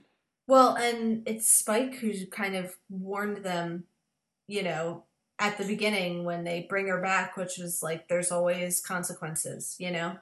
Um, Yeah. Which, okay, I feel like we've seen some emotional consequences, like Oh, sure. consequences in trauma to what, you know, she certainly has, you know, paid in that sense.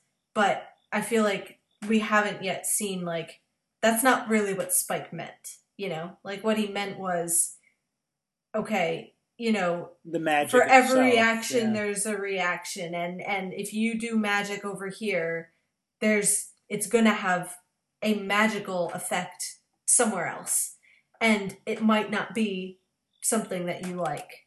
Mm. Um, so yeah, this is the first we're really seeing of that. I feel like where you know, um, where like potentially there's some damage that's been done. Um, although again, that might be taking it too far because we don't know what this is. This is all based on Spike, who's not exactly an objective, uh, you know, messenger. You know, this is Spike taking some thing that he observes and applying to it things that are specifically designed to hurt Buffy, you know, like you know, he notices that he can punch her. Therefore, since I can only punch demons, and therefore, since I'm kind of angry at you anyway, I will tell you that you're less human than you were. Um, but that's coming out of Spike's mouth. That's not like, you know,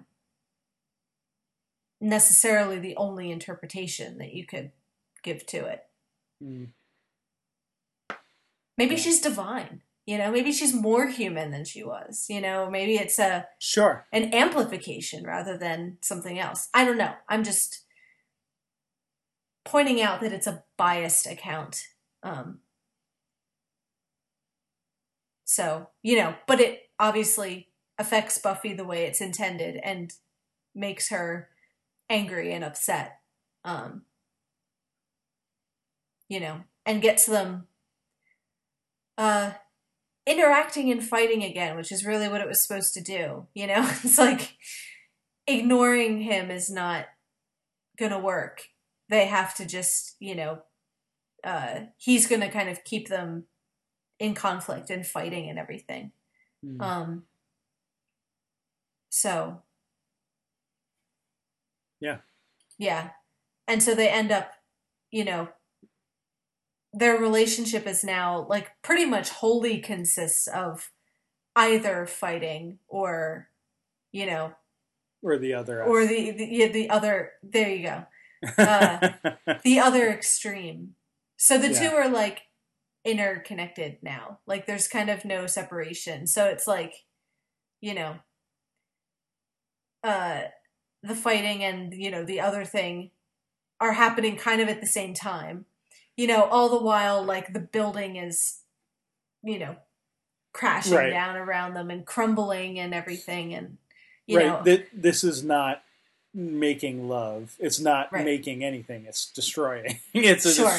it's a destructive act, or so the metaphorical falling down of the house around them would imply. Right. Well, there's something. It's funny. It kind of reminds me of like BSG and everything. It's like the the structure as you know, in sympathy with the characters and everything. Um, like, but there's also. I mean, yes, I guess it's destroying, but also it's like. I guess they in their fighting bash up the house, which is why it's falling down. So it's a it's a destructive act, but also like there's a sense of well, everything's crumbling around us, so we might as well sort of cling to each other anyway. You know, like there could be a kind of like positive aspect to it of you know, if the house is like our lives and everything is falling apart, then all we can kind of do is really come together in the face of that. Um, so it's like, I don't know. I feel like it it could be both or either. I don't know quite how to, you know. Sure. Is this making us feel better or worse? I don't know. is kind of the answer to the question.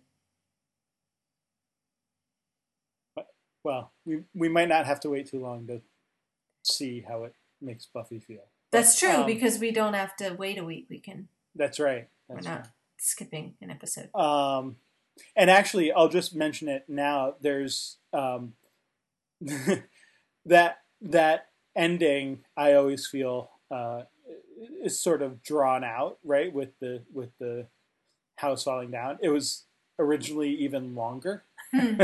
um, and was apparently pared down a bit. Um, but yeah, um, there's actually a YouTube, you know, video out there with like this sort of full ending.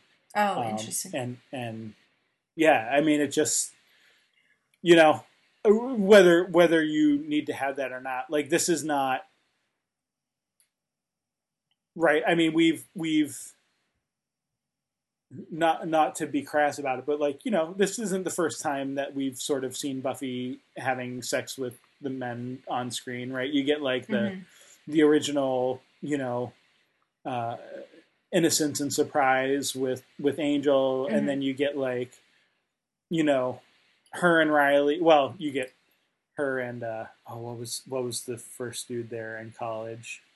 Um, Oh shoot! I can't think of his the, name. the, the yeah, the guy who sort of We've snub- forgotten him. snubs That's how right, you know and and then you get he was. you get her and Riley, and there's of course the the metaphorical episode of the house that you know Right, has sort of the poltergeist of you know the the, the sexually repressed right, uh, right. Where it's like there, the whole episode Um, right, with her. And right, right. Yeah. They just keep going and going and going, and Right. then uh, you know now now you have this in spite and like this. As unhealthy as that was, like that, it was at least like there were external forces like going at here. Like Mhm. like this certainly seems to be like the least healthy uh, version of that. Um, Yeah. you know, stuff going on. So I don't know. It again, we'll we'll see how she feels about it, how Spike feels about it, and, and all of that. But Hmm. um, yeah. Uh, all right. So we mentioned the trio and the chip. We didn't Mhm. really talk about the trio beyond that, and I don't know that there's a ton to say. Sure. Um, Yeah, I mean, just a reminder that they're out there and uh, yeah, working their their lame little mischief, as the others say. Yeah. Like, although you know we we call it lame, but at the same time, like they froze a dude. You know, like sure, like they have a freeze gun, right, uh, freeze ray or whatever. Um, they're you know they are kind of bumbling and idiotic about how they do things, but you know they have this freeze gun and they stole a diamond hmm and you know that's apparently phase one of a larger plan. Right, you know and they haven't been caught yet. So like as silly and bumbling as they are there's a certain efficacy you know to their evil if Yeah. you want to call it that. Like it's it's hard like you can't really say that with a straight face because Right. like they are so bumbling and stuff but they're you know again like there's it's working to some Mhm. degree at least so you know don't want to maybe dismiss them out of hand but right, uh, right. yeah anyway just wanted to make sure we at least talked you know or at least mentioned them hmm in their dastardliness hmm uh and then yeah like okay so you you put a bullet in at the end for the title um and you get like the smashed house at the end. Hmm um i'll i'll note that the title of the next episode is wrecked. Um you know so you know we're this is we're, like it's a theme now right? Like two makes a theme at least right? Um Right. so we've got smashed and wrecked. You know, we're we're not talking about building things up here. Yeah. Um, it is sort of the middle of the season. Well, maybe uh, what episode? I, I guess we're we're we're coming up to episode nine. This is episode nine, This is nine, coming yeah. up to ten. So yeah, so so getting close to Yeah. sort of mid season. We're we're at the end of November time wise here, November two thousand one. So you know, coming up on maybe one more episode or or two in in Mhm. December, and you know then a little break until the new year. So um, yeah, like like we're le- we're leading into some stuff here maybe, but uh, Yeah. yeah, don't want to don't want to give anything away. So we can we can leave it at that. Um, Cool. but but Sounds uh, good. but yeah, as as so as we mentioned, w- we are going into so Angel has a bit of a break at this point. They, uh, you know, we we talked about, you know, where we left off with him, you know, sort of walking away from uh, uh, Holtz in the alley with his brand newborn son, um, and and they're going to leave us there for a few weeks while you know they have their winter break but uh Right. buffy has another episode here and since we're watching in uh sort of the original airing order we'll uh we'll go on with that Yeah. and uh Sounds good. yeah okay well cool then uh we'll be back we'll be back next week with wrecked and uh the, the extended version of pegasus Sounds good. See you then.